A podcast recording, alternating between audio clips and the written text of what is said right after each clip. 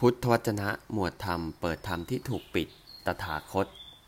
ทรงพบสถานที่ประกอบความเพียร บทที่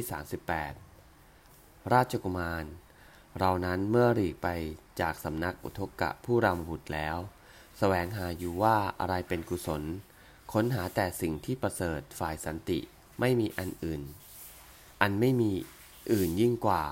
เที่ยวจาริกไปตามลำดับหลายตำบลในมคธรัฐ จนบรรลุถึงตำบลอุรุเวราเสนานิคม พักแรมอยู่ณตำบลนนั้น ณที่นั้นเราได้พบภาคพื้น รมณียสถาน มีป่าช้า มีชักป่าเยือกเย็น แม่น้ำไหลเย็นใสจืดสนิท มีท่าน้ำราบเรียบ เป็นอันดีน่าเพลินใจ มีบ้านสำหรับโคจรตั้งอยู่โดยรอบ ราชกุมารเราได้เห็นแล้วเกิดความรู้สึกว่า ภูมิภาคนี้น่ารื่นลมจริง ชักป่าเย็นเยือกเย็น ชักป่าเย็นเยือก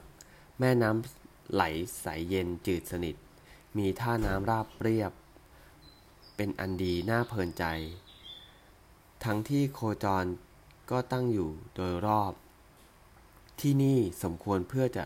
ตั้งความเพียรของกุลบุตร ผู้ต้องการ ด้วยความเพียรดังนี้ ราชกุมาร เราพักอยู่ณนะตำบลนนั้นเองด้วย คิดว่าที่นี้สมควรแล้ว เพื่อการตั้งความเพียรดังนี้ เอวัง